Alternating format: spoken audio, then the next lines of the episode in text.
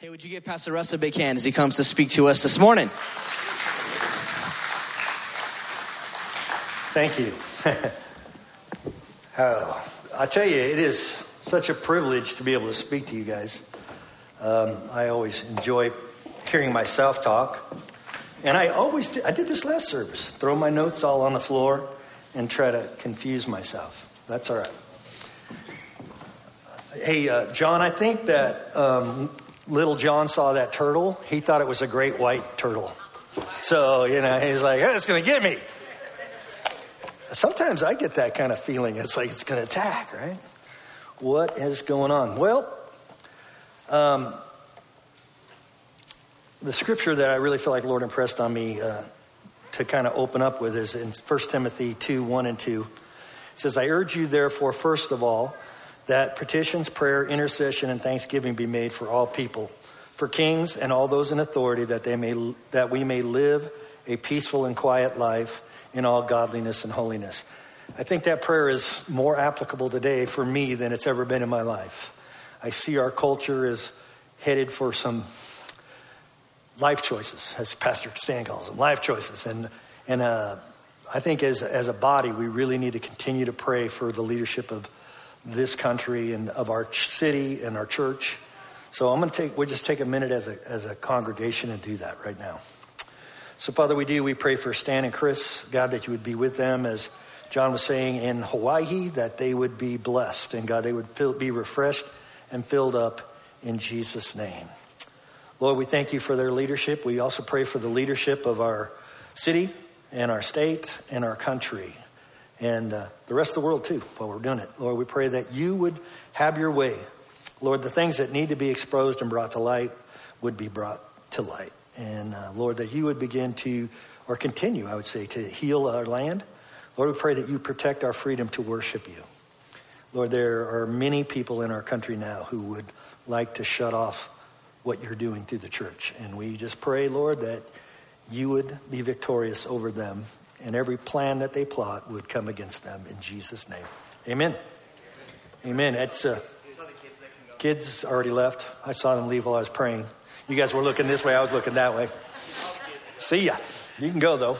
Yes, if you want to go to kids' church. Because there were two that didn't go. That's right. There you go. All right. Yeah. Okay, so as we were, uh, as we, as Pastor Stan does, and I do this too, we, we both pray really at the end of the year, as the year's wrapping up, we pray, okay, God, we got this year kind of under our belt. What is coming next year? What are we going to be doing? So we pray for what we call vision. Um, we're not really like smoking peyote and waiting for a vision, but we are seeking God and saying, God, what are we going to be doing for the next year? That's what's going to happen. Um, so in uh, Pastor Stan's word, he shared this with the church, but it was visible and availability. We noticed that in our, I'm kind of ringing. Can you can you hear me ringing? In our community, we want to be a positive influence, number one, but we've noticed that people didn't realize that this building was a church, right? They were like they thought it was really they think it's like some kind of sports camp because we have softball going all summer long. So they think, oh, that's a sports facility or it's a warehouse. So we actually put a sign outside that said, This is a church. And we bought a new sign and put it on the front and on the side. And we're really doing what we can to be more visible to our community. We've been in this building since 08. So 12 years, right? Is that good math? It is. But anyway, so that was his thing. And, and when I was praying, what the Lord said to me, he said, God room. And I was like, okay, kind of. And I kind of got the idea of, you know, if you're going to pray, go in this little room and pray and, you know, do in secret, and your Father who will reward you for what you do in secret. And, all. and then the Lord's like, no, no, no. I want God room. And he said, it was like we were going through uh, the birth of Jesus where Mary and Joseph showed up in Bethlehem and there was no room at the inn. And the, and the Holy Spirit's like, hey, if that guy, the innkeeper, would have known that was the Son of God, he would have made some room, right? He would have been like, hey, I want to make some room. For, and he said, that's what I need for you, is to make some room. Make some room for me to, you know, uh, grow spiritually. And that's always a challenge, obviously. Um, when I got saved, I uh, was not Christian, of course, obviously. But I mean, I really wasn't a Christian. I didn't go to church. I was unchurched. I, when I got saved, I was 25 years old. I'd never read, read the Bible at all. The only thing I knew about Jesus is he was just all right. Like the song says, Jesus is just all right. That's really all I knew about Jesus. And so when I became a Christian, I didn't even know how to pray very well. I think my first prayer was kind of lame. It was like, okay, if you're really real, God, and you prove it to me, I will worship you. But otherwise, I ain't doing it. That was my prayer. I mean, it was very eloquent. But so what I really felt like God said is, He says, I want you to make room. I want to increase your spiritual capacity. And I had to think about spiritual capacity. So, what does that mean? Well, when I first got saved, I didn't know anything about Scripture and I didn't know how to pray. So, long story short, met some really good Christian men who took me alongside. They taught me about the Scriptures. They, they helped me learn how to pray, uh, you know, and, and, and I grew spiritually. I increased. And that's what I believe God wants to do for us as a body this year. Uh, to increase spiritually. And I think that's really what he wants to do for all the time. But I know he wants to focus on that for me specifically this year. And that's really what we're going to be talking about today. So, Father, we just ask that you would enlarge our spiritual capacity, that you would, your Holy Spirit would dig into us, into the things that we need to put down, the things we need to take up, the things that we need to press into, God. We give you permission to change whatever needs to be changed in our hearts, our minds, and our lives. In Jesus' name, amen. So, uh, whenever I think of spiritual growth, I always think of this quote by C.S. Lewis. And it's I have no doubt that God wants what is best for us. I am just concerned about how much it's going to hurt. Spiritual growth is it, it, it takes hurt. It's, it, it, it causes us emotional distress, causes us pain. Um, my pastor in California, he always said that God, when he deals with our flesh, he just takes a cheese grater and grates it off with chunks, right? Because that's how corrupt I am as a person. I need that tear down. Um, generally, when I preach, I use a lot of scripture, so you're going to see a lot of scriptures, because I believe that scripture is the end authority. You know, before I was a Christian, I anchored my life in all these crazy things like, hey, if you're a real man, you can consume massive amounts of alcohol and drugs and still drive your car. It's like, what? That's really not a test for manhood. So, just so you know, if you're watching, please don't try this at home. It could be dangerous, and you could end up in prison. And I will see you there once a month. It'll be good. But sometimes when you hear Bible teacher say, they'll say that the scripture is authoritative. And so what I've noticed is like with uh, other religions, they make up their own rules. they kind of make up their own rules, and they'll even write a new book, and they'll call it a new doctrine or a, a new epistle. And it's like they're adding to the to the scripture because they don't like what the scripture says. They're like, well, that's not exactly what Jesus meant. And it's like, well, that's not what scriptural authority is. Scriptural authority means, hey, we go to that and we look at it. And whatever it says, then we conform ourselves to it, not conform it to us. The apostle Paul put it this way in his second letter to Timothy, in 2 Timothy 3:16. It says all scripture is God-breathed and useful for teaching, rebuking, correcting, and training in righteousness, so that the servant of God may be thoroughly equipped for every good work. And that's what we need. We need to be thoroughly equipped for every good work. I love one of these words because it's the word is actually aligned right? Needs to be aligned. You ever had your car out of alignment? I worked in heavy trucks and we had to align. Part of our job was to align the trucks to go through. And we took over an account uh, over in Oregon and checked the alignment. And uh, lo and behold, that the first axle was an inch out forward. The second axle was an inch out the other side. And third and fourth, because they got, they got four axles back behind the gap. So each one was an inch exactly out. And I thought, that is odd that they would be one inch this way, one inch. But you know what that does to your tires? As you're driving down the freeway, it just peels the rubber off of them. So I asked the driver, I said, So who does your alignments? He said, The tire shop. I said, Oh, that makes sense. Okay. They want to sell some tires, they're just going to let you grade your tires off. Makes perfect sense what's going on. But that word alignment, when we put those lines, we, we, would stretch a string out and we'd did all the measurements and adjusted, took shims out of the front, put them in the back, and got all the axles exactly. He gained two miles to the gallon. you know, and I'm sure his tires lasted a lot longer too. So it's important that we know what the Bible says and that you know what I am saying is correct. It is lining up with what the Bible concepts are. What did Jesus teach? What does the Holy Spirit through Scripture teach us? So, all Scripture, the Bible, is inspired of God. It is the Word of God, and it is infallible. That's number one truth for me. And that's why we base all of our stuff on Scripture. Genesis 1 1 through 4 says, In the beginning, God created the heavens and the earth. Now the earth was formless and empty. Darkness was over the surface of the deep, and the Spirit of God was hovering over the water. And God said, Let there be light. And there was light. And God saw that light was good, and He separated the light from the darkness. So God said, Let there be light. And there was light. Now that's the Big Bang Theory, right? God said, Let there be light. Bang, there was light. It happened.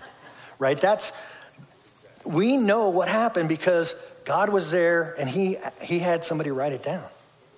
We, you get all these other theories about how we actually became into existence, how the cosmos came into existence, but they weren't there. Right? It's, this is a firsthand account from God. You can trust it, right? He was there, he knows. The Bible tells us that before anything existed, it says, in the beginning, God. I love that. In the beginning, God. Before anything else existed, God existed. The word God is an interesting word. Uh, not growing up in church, I had to kind of figure out what does it mean when people say God? Because people say God in good ways and in bad ways. And uh, some people, when they're talking about God, they're talking about some little statue they made, right? that, that was made out of a piece of wood or some gold or something. And it's like, so what does the word God mean? In Christianity, I love this because you can Google this, it's easy. In Christianity, the definition of God is God is the creator. That's pretty cool. That kind of goes right with what it said there. You know, before Google, the Bible already said, in the beginning, God, right? Already took care of that. The ruler of the universe. I like that title, right? The ruler of the universe. The source of all moral authority. The supreme being and the one and only righteous judge. Pretty good things. Now, most Christians tend to think of the word God as his name. But the reality is, these are all descriptions of a position the creator, the moral authority, the supreme being, the one and only righteous judge. All descriptions of his position, his title, or his job, as we would say. Like the word president, right? It's a title. It's not the guy's name, even though they say it before they say his name usually, or pastor. It's a title. It's what we, it's what we do, but it's not our name. So I'd like to take a few minutes and talk about this one aspect of the uh, definition of God. It's the one and true righteous judge. Uh, in 2 Corinthians 5.10, it says, We all must appear before the judgment seat of Christ, so that each of us may receive what is due, for, due us for the things done while in the body, whether good or whether evil. I was talking to a friend of mine, and she was a young Christian, and she converted to another sect. They want to they even say they're Christian Christians, but I don't think they really are. But in this, they have a belief that hell doesn't last forever. That you go there and you burn up at some point. That's kind of their belief. And she was saying, and I was telling her, well, you know, that's not, I, read, read the Bible uh, quite a few times, and that's really not what it says. And she says, well, I don't care because I would not serve a God that would cause someone to burn in hell forever. They would be bad. And quite frankly, when I first became a Christian, I didn't think that was a good thing either. I thought, well, that's pretty bad. But these thoughts are making God who we think he should be instead of who he actually really is. These are what the Bible calls idolatrous thoughts. because we're saying we don't care what the Bible says, we care what sounds good or what feels good or what I think is right. But because God is righteous, he must judge evil. Think, think about that for a minute. I always, I love that. Somebody said, well, with all the evil in the world, how can there be a good God? And I said, well, to me, it's exactly the opposite. If there's all this evil, there must be good. Right? We know that from, uh, I can't remember what the law is, but there's a law that says for this thing, you got to have that thing, right? You got to have the opposite. It's like, so actually, the existence of really, really bad evil proves the existence of a really, really good God. And to think, oh, there's only the one and not the other is kind of anti uh, physics, as they say. How can he not judge Hitler? How can he not judge Stalin's and people who kill innocent children? I mean, if he's good, right? If somebody takes your entire family, rounds them up, puts them in a room, and gasses them all to death, don't they deserve to be judged? I mean, I want them judged, right? God, because he is good, he has to judge evil. In the Old Testament, God judged his people. He judged them for returning from knowing him to worshiping idols and not following him. it's funny, they went into Egypt and they were enslaved in Egypt 400 years because they turned away from God and served idols. It's interesting, they were there 430 years. The first 30 years were, you know, Joseph's rule. It was good, right? But the last 400 years, they were enslaved. And you know why? Because they had turned away from God. And he wanted them to turn back to him. And you know what happened? They turned back to him. They're like, hey, they got the screw got tight enough. They started going, God, these Egyptians are persecuting us. They're making us build bricks with no straw. They're doing all these bad things. They're whipping us with whips. Bad things. And they finally turned to God, and God sent Moses as a deliverer. But here's what Mo, uh, God said to Moses in Exodus 3 14 and 15. God said to Moses, I am who I am.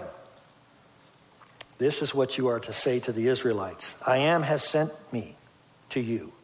God also said to Moses, Say to the Israelites, The Lord, the God of your fathers, the God of Abraham, the God of Isaac, the God of Jacob, has sent you sent me to you. This is my name forever, the name you shall call me from generation to generation. I am who I am. I always think that's a, a it took me a while. I kind of had to break that down. Like, what does that mean? I am who I am. I mean, it almost sounds like a king. wow. We always like to say it like the great I am right? Because he's great. He's the great I am. I like to say it like this I am God, not me. I'm talking for God here. I am God. I have always existed. And I will always exist. I am who I am. Right? When I understood this, it answered a lot of questions for me. Like the one question that always is out there is where did God come from? Who made God? Well, the answer is God didn't need to be created because he's always existed. if you exist, you don't need to be created. God needs nothing from us. God is self existent. That's what I am that I am means. The Creator does not need His creation.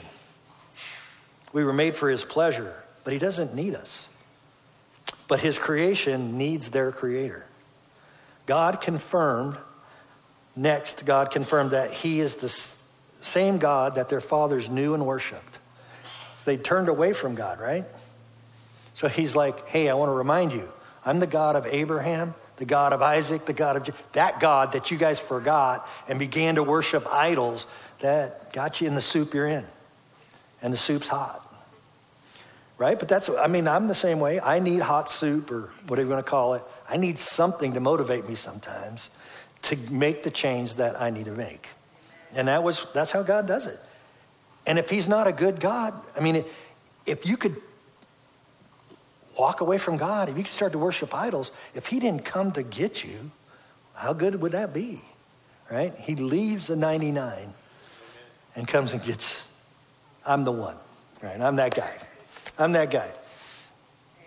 Next God confirms that he's the God of the Bible right? That's what he's saying. I'm the God of Abraham, Isaac, and I know when I became a Christian, I wanted to, I only wanted to serve God if he was real. I didn't want to worship some religious idea, some symbol, some concept. And I wanted to worship the correct God. Because there's all kinds of gods, right? Gold Buddhas, clay Buddhas. You could worship pretty much, they worship, Indians worship totem poles and spirits. And you can be, it can be anything. People tend to worship it. But that's why I always say the God of the Bible. See, it's not Muhammad, it's not Buddha, it's not the guy that walked around in his diaper in the desert. Well, I don't know, maybe Jesus did do that actually. I didn't even think about that until just now, but it's not Gandhi. It's not Gandhi. Thank you. Hilarious. God is funny. Now, the, so I thought, hey, if I want to know God, I need to increase my understanding, my knowledge of God. But there's a danger in just increasing our knowledge and our understanding. Those things can assist us in knowing God, and they're good to do, but they are not the end all. Many people, including the Pharisees, had a knowledge about God, but they never really experienced knowing God. Most of the apostles, or most of the uh, Pharisees, had like PhD in theology, right? and most of the apostles were considered uneducated men. It, although it took some time, the apostles walking around with Jesus for three years and him doing all the miracles and everything that they saw, they finally got it. He's the Messiah, right? But it took them some time, but they got it.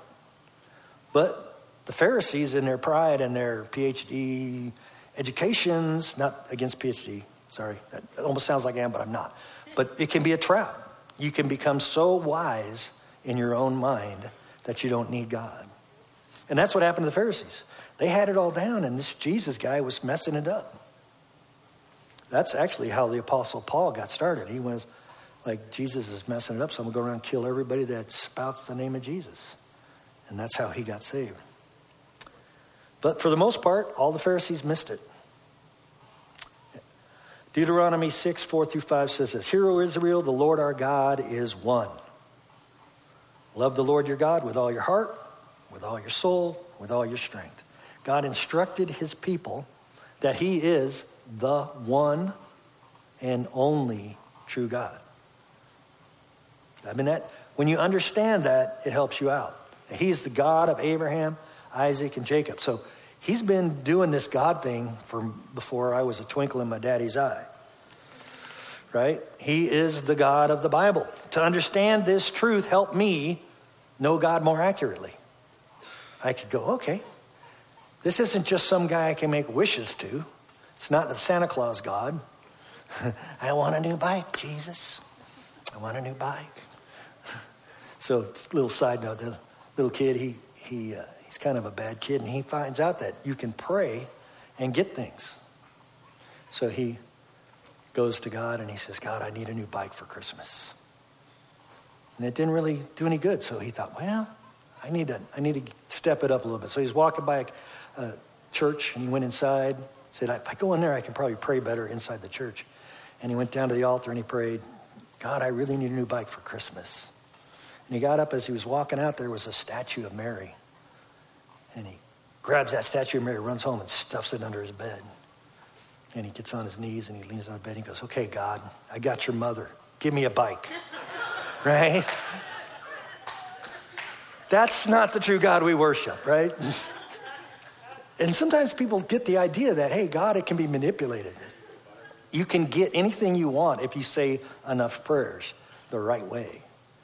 But that's not God, the God of the Bible we look back and God is always moving on the behalf of his people. Most of the time, when the people hear the word God, they're thinking of the Father God. That's who they think of, firstly. But biblically, when we hear the word God, we should think the Father, the Son, the Holy Spirit. Not just the Father, all three. It's what they call the triune God, or theology would say the Trinity. The word God in that scripture we've been looking at is Elohim, which means the plural gods. The plural God. So the basic idea is the one God is plural. The one God is plural. Three separate persons, one united Godhead. Although there is only one position, God, that position is made up of three persons the Father, the Son, the Holy Spirit. These three are one, they are completely connected. Like, you know, your phone, when you get out by Swan Falls, it's no longer connected. Not like that. No, it's always connected. He's got, what is it, 5G now? So he's got 1 million G. 1 million G. He's got the connection. These three are completely connected, no division between them. Nothing that happens will happen without the full knowledge of the Father, the Son, and the Holy Spirit. You know, Jesus didn't just decide one day he was going to come down and save us. It was a long thought out plan that the Godhead came up with. Understand this is not a oneness doctrine. This is a really famous doctrine bouncing around now. This, knowing this helps you not to, to fall for this kind of idea. Sometimes it's called the Jesus only doctrine.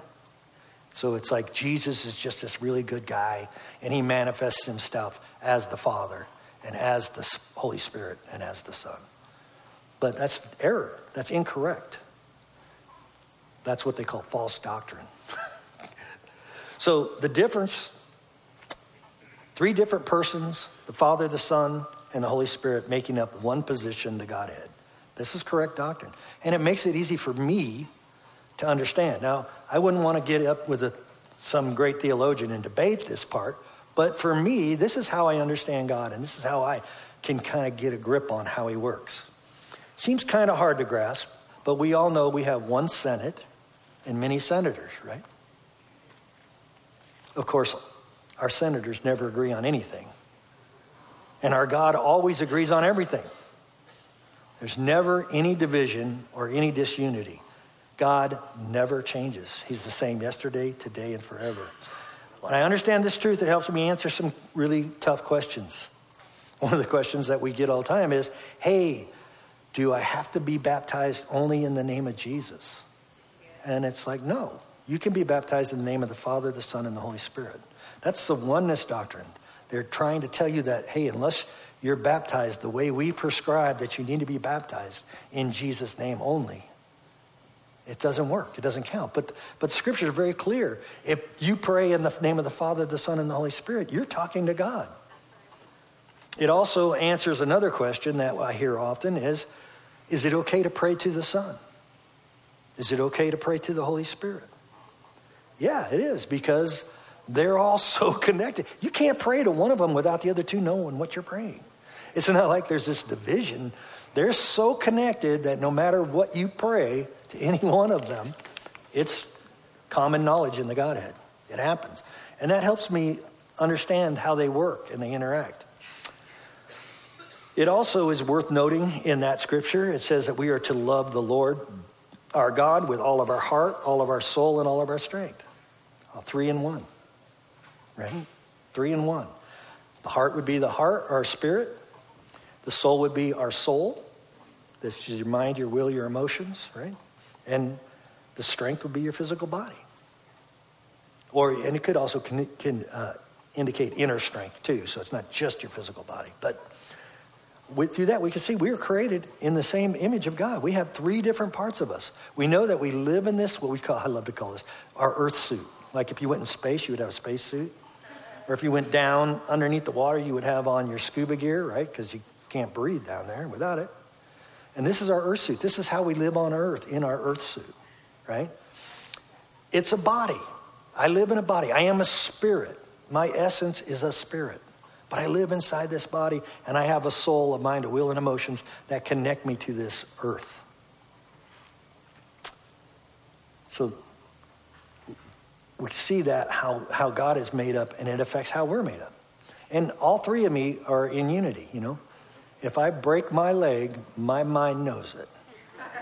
Right? It's like, ow, and my spirit knows it too. Now we see in John 1 1 through 3, it says, In the beginning was the Word, and the Word was with God, Elohim, the Father, Son, and Holy Spirit. The Word was God, Elohim. He was with God the Father, Son, and Holy Spirit in the beginning. And through him all things were made, and without him nothing was made that has been made. In other words, he made everything. The Father is God, and he, was, he has always existed, and he will always exist. And he was present at, cre- at creation. Through the f- Father, all things were made. Most of us really understand the role of the Father. I had a little problem with this because my father was a little, a little abusive. I think that was kind of common for guys that came out of World War II. They were pretty hard, not a lot of emotions. Really didn't. He says, "I don't care how you feel, just do it." Right? That's God isn't like that. He cares how you feel. so I had a little bit of adjustment I had to come to, come to Jesus moment when I got saved. I had to realize that the heart of God is good and kind. my father, he meant to be good, but he was rough. He used to spank us with a about an inch and a half leather strap across our bare butt. Uh, you know, 10, 15 times, really hard. Like he'd say, You are not going to want to sit down for three days, and he was right. You weren't going to want to sit down for three days. Nowadays, that's abuse. But that's how they did it back in the day, right? That's and God's not like that. He doesn't want to hurt you and punish you, but he does want you to turn back to him. He wants you to, to turn back to him. So without the Father's ministry, there would be no creator, no new creation. There would be no scripture, there would be no salvation. That's one of the things the Father does for us. We see here in Scripture that the Son, the Word of God, also existed. And He has always existed, and He will always exist. And He was present at creation. And through the Son of God, all things were made. Most of us really understand the role of the Son. Without the Son's ministry, there would be no creation, no Scripture, no salvation. But it seems that most Christians really do not understand the role of the Holy Spirit. I know I didn't. I had to kind of figure this out. It seems like I remember, especially because I got saved in a Pentecostal movement, it was like the Holy Spirit was invented at the day of Pentecost. Like he didn't exist before that. But he did. You look back. I love this scripture. Um, in Genesis 1 2, it says, Now the earth was formless and, and uh, the earth was formless and empty. Darkness was over the surface of the deep, and the Spirit of God was hovering over the water. We see that through this scripture, the Holy Spirit is God, Elohim. We see that this scripture, the Holy Spirit was present at creation, and through him, everything that was made was made. But the truth is, without the Holy Spirit, nothing that has been created would have been created. The Holy Spirit is every bit a part of the Godhead as the Father and the Son. 2 Peter says it this way. 2 Peter 1 20 and 21 says, Above all, you must understand that no prophecy of Scripture came about by the prophet's own interpretation of things.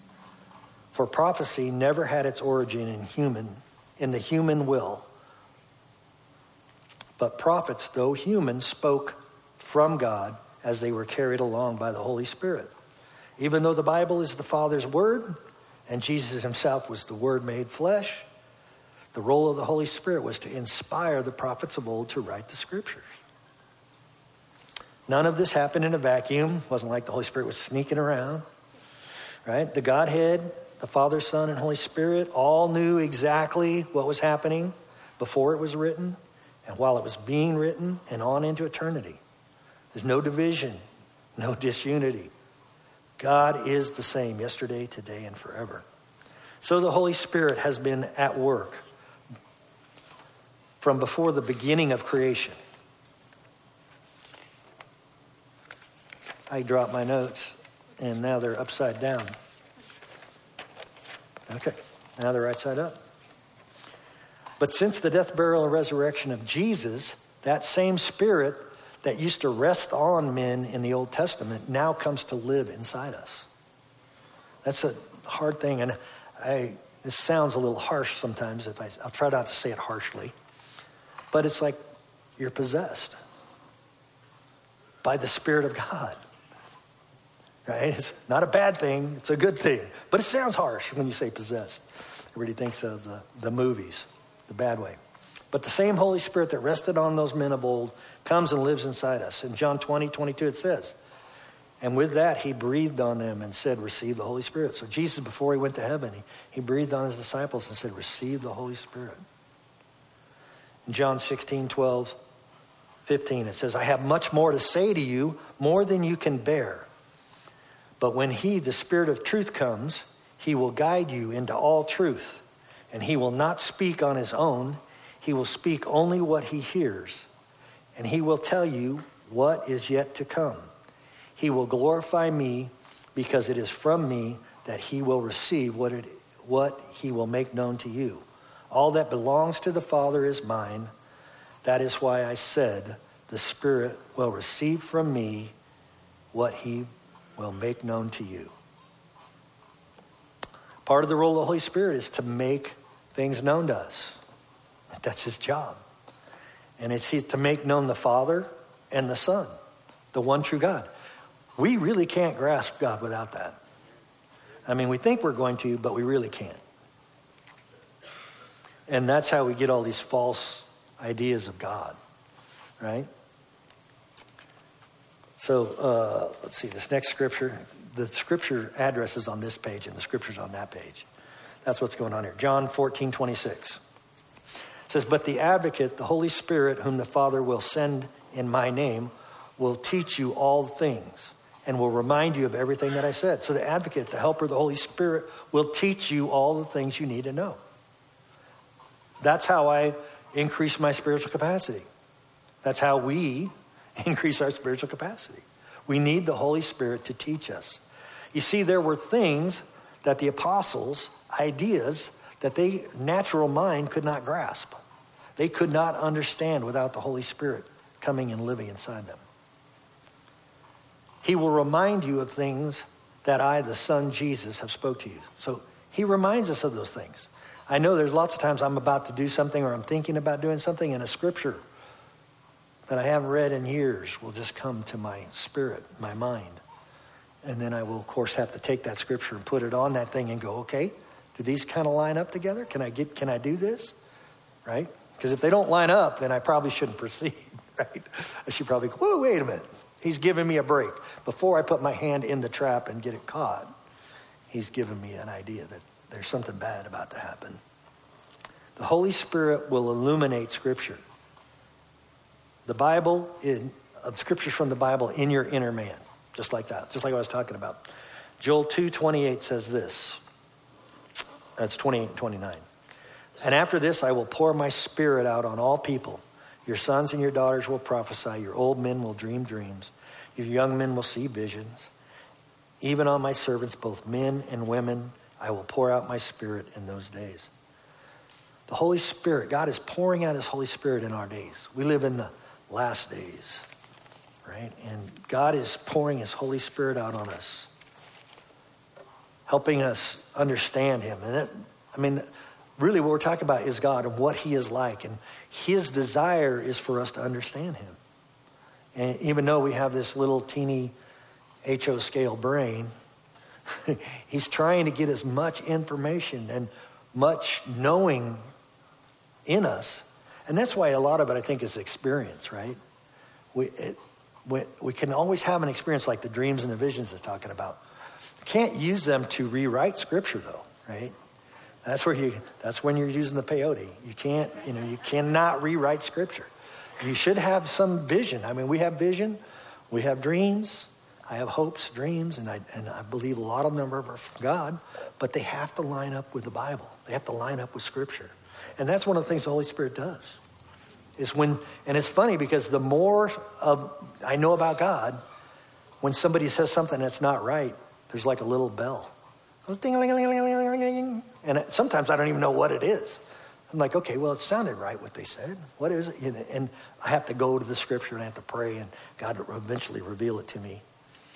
And then I'm like, oh, yeah, that's, that's not exactly right what they're saying. Like, I love the all roads lead to God, right? All roads lead to Jesus. If you were here in Kuna and you were from Mars and you needed to get to Boise and you came to me and said, hey, I need to get to Boise. And I just, hey, all roads go, all roads lead to Boise. Just take a road, pick a road. It'd be like, wait a minute. You probably get to Boise through Ontario, right? or Mountain Home. You know, you could miss Boise altogether. You could end up in McCall. Who knows where you'd be? See, all roads do not lead to God. I mean, in one sense they do because the Bible says every knee will bow. In that day of judgment, we will all be before the throne. And you can either bow your knee now in submission by your own will, or you can bow your knee at his throne by submission against your will. Either way, every knee's going to bow. But that's not the road you want to take. That's like the road to Silver City. I don't know if you've ever been on that road. Yeah, that road's got some potholes, half the size of this room. It's like, oh, watch out. Okay, so Acts 1 4 through 5 says, On one occasion, while they were eating, he gave them this command Do not leave Jerusalem, but wait for the gift my father promised, which you have heard from me, you have heard me speak about. For John the John baptizes with water, but in a few days you will be baptized with the Holy Spirit. We see these two scriptures are being fulfilled on the day of Pentecost. Note, it's a command, right? It's like not the 10 suggestions, it's the 10 commandments. And this is, this is a commandment. Jesus gave his apostles a command and said, wait until you receive the Holy Spirit. Some people think that the, receiving the Holy Spirit is kind of an optional thing. And, I, and I, in a way, it is kind of optional, but you're never going to live the life that God wants you to live without receiving the Holy Spirit. It would be like trying to build a house without power tools and air nailers.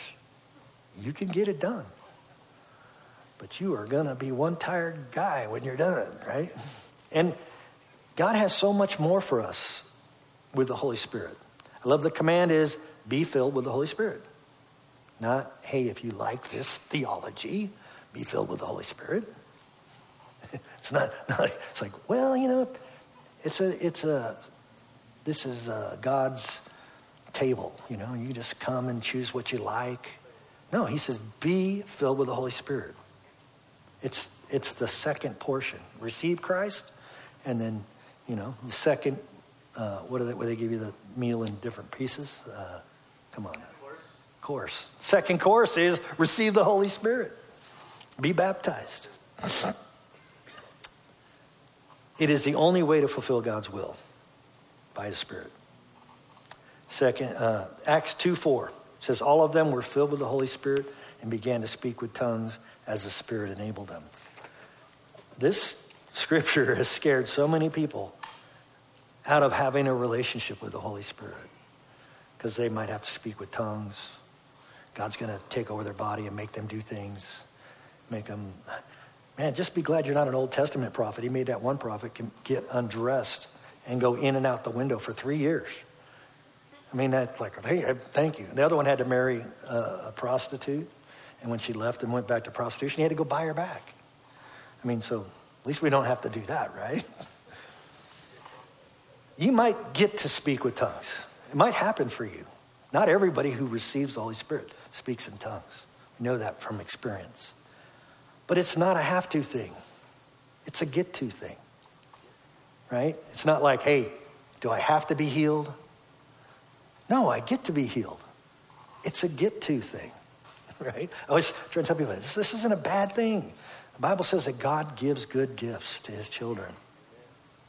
Your Father in heaven wants to give you a good gift to those who ask. But for some reason, he holds it up on whether we're going to ask him or not. He just won't force us to do anything. I, you know, I had this discussion with God a while back, and he says, You know, I never make anybody do anything they don't want to do. And I was like, Oh, yeah? What about Job? He did not want to go preach. He goes, Yeah, but he goes, I made him want to. Now, see, God changes our heart. I wish I'd have known this when I had kids, because I always made them do what I said. But see, God makes us want to do what He said. it's a little different. I mean, it's really a subtle difference. But the difference is, He puts us in such a place that we finally like, okay, I'm in this belly of this fish for three days. I'm all done with this. Okay, if I have to go preach, spit me out. I will go preach, right? That, I've been in that position. I'm, I'm pretty stubborn. I, I should say I'm not anymore. Thank you, Lord. I'm still a little stubborn, but not like I not like the Russell of old. I used to have this shirt and I wore it out, but it says, I know I'm not the man that God wants me to be. But then the back it says, Thank God I'm not the man I used to be. Hey, it's a process we're going through. And that process is initiated by the Holy Spirit. Receiving the infilling of the Holy Spirit gives us power. It's not some crazy thing for a sideshow at the circus we call church. But you will receive power when the Holy Spirit comes on you, and you will be my witnesses in Jerusalem and in Judea and in Samaria and to the ends of the earth. We need the baptism of the Holy Spirit. I need the baptism of the Holy Spirit. Every day in my prayer life, one of the things I pray for is that God would fill me with His Spirit. Because otherwise, I'm going to be so busy trying to buy a screw at the hardware store that I'm going to miss the guy that needs to hear about Jesus who's over in the light bulbs. Because I'm busy looking for a number 10 metric screw. Right? That's so important. And I missed what's the important thing, right? We need to be continually refilled by the Spirit. We are leaky vessels. He could fill us up and it just runs out. And it's fast, right? Uh, sometimes I think there's a drain rather than just a little leak. It just goes. But it is absolutely essential to live our lives in the way God wants us to live them, to be full and submitted to what the Spirit says and does. I love the LaHaye, Tim LaHaye, he wrote a whole book called The Spirit Controlled Family. Awesome book. If you've never read it, read it. It's a great book. But in that book, the whole idea is being filled with the Holy Spirit just means you're under His control. You're under the Holy Spirit's control, right? Like when we used to drink, we got underneath the Spirit's control. But it wasn't a good spirit, right? It was the wrong spirit. And it says, don't be drunk with wine, but be full of the Holy Spirit. We need to be controlled by the Spirit of God. That is what sets us apart from the world. So, John 7 37 and 39 says, On the last day of the feast, which is the Feast of Tabernacles, which, interesting enough, is the feast where they celebrate the pouring out of the water, which almost in Scripture a lot of times represents the Holy Spirit, right? And they do that thing every morning. They get up and they go down to the pool of Siloam and they get the water and they bring it to the temple area and they pour half of it out on the ground, right? And then they fill the other half with wine. So then you got the wine and the blood. And then they pour that out on the altar. And like we know, Jesus was stabbed in his side and water and blood flowed out, right? We know that. Way. We know what that's about, right? But this is the feast where he stands up, right? And the last day, they don't fill the pitcher. They just pour out an empty pitcher, right? We'll bring water to a thirsty land and pour it out on dry land. And I don't remember the exact scripture, and it's not in my notes, so that's free. You'll have to Google it. But anyway, so the last day of the festival, Jesus stood up with a loud voice. So they're all quietly praying and meditating this pouring out of God filling it up and pouring it out. And he stands up and says, Let everyone who's thirsty come to me and drink. Whoever believes in me, as the scripture says, rivers of living water will flow from within them. By this, he meant the Spirit, whom those who believed in him would later receive, because up to this time, the Spirit had not been given, because Jesus still had not been glorified. People who are lost in this world, they are thirsty. I was thirsty. I didn't even know I was thirsty. I needed Jesus. I needed the Holy Spirit. And you know how I got saved? I'm watching a TV show and I'm sitting, literally sitting there with a loaded 357 Magnum going to blow my head off. And this guy comes on the TV and goes, You're sitting there and you're thinking about killing yourself. And I'm like, What? I didn't even smoke anything this morning. What's he talking about? He goes, Instead of killing yourself, why don't you give your life to Jesus and just see what happens? That was December 15th, 1984. And I haven't wanted to kill myself since. Right? Amen. That's God. He's good. Amen. So, what I really think we should be doing do now to finish this up is we're going to spend a moment in prayer. And if you're here and maybe you don't know Jesus, maybe he's just Jesus is all right. You know, maybe that's what it is to you. Today's the day of salvation, is what Scripture says. You need to give your life to Jesus Christ. And your very eternal life depends on it. That's why it's so serious. I mean, it's like, this isn't like, hey, you know, if you get an 18% loan instead of a 15% loan. No, this is like, you need to make sure you're, you're in the crowd. You want to go, when you get to the, I always love to tell this. I go, a lot of times I live in a older retirement home with people who are older and they, a lot of them get sick and I do the visitations for them. And I come to them, and especially if they don't know Jesus, I look at him, I go, you know, you're in a position where you may go see Jesus any day. And you don't want that to be the first time you met him. Because that ends in rejection. So you want to meet him now while you got a chance. While you, like we said, you have the opportunity to submit yourself to his authority now. Instead of being in that place of judgment where you have to submit. Right? So let's pray. And if you're here and you that's you and you want to receive Jesus, or if you're listening on the online, just pray with us. Father, we ask that you come into our lives. Jesus, we give you complete control of our heart, our mind, and our spirit, Lord. We ask Jesus to come live in us, take control of our lives, and we ask you to make us new, even as the story that I told you. In Jesus' name, amen. Now, if you're here and you just want a fresh touch of the Holy Spirit, I think God wants to do that right now. So we're going to make it real simple. I'm just going to pray over you guys. You can just pray along with me if that's what you want. If you don't want, don't pray along with me. You don't have to. It's not a have to thing, it's a get to thing.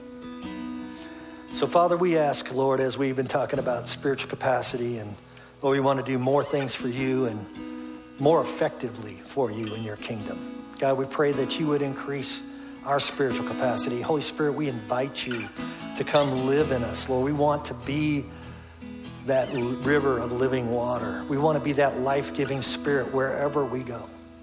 We want to be able to touch people's lives supernaturally by your spirit for your kingdom, for your glory, not for our glory. Lord, we don't want it to be some great story, but God, we want to be able to find the guy on the other aisle who needs to hear about Jesus and just know that we know that we have to tell him our story. We don't have to know the Bible inside out, but Lord, we do have to be sensitive to your spirit. And we ask for a greater infilling, a greater pouring of your spirit in our lives. Not that we can be weird, but God, that we can be effective. Lord, that we can be that fresh drink of water to this thirsty world. In Jesus' name, amen. Amen. Thank you, guys.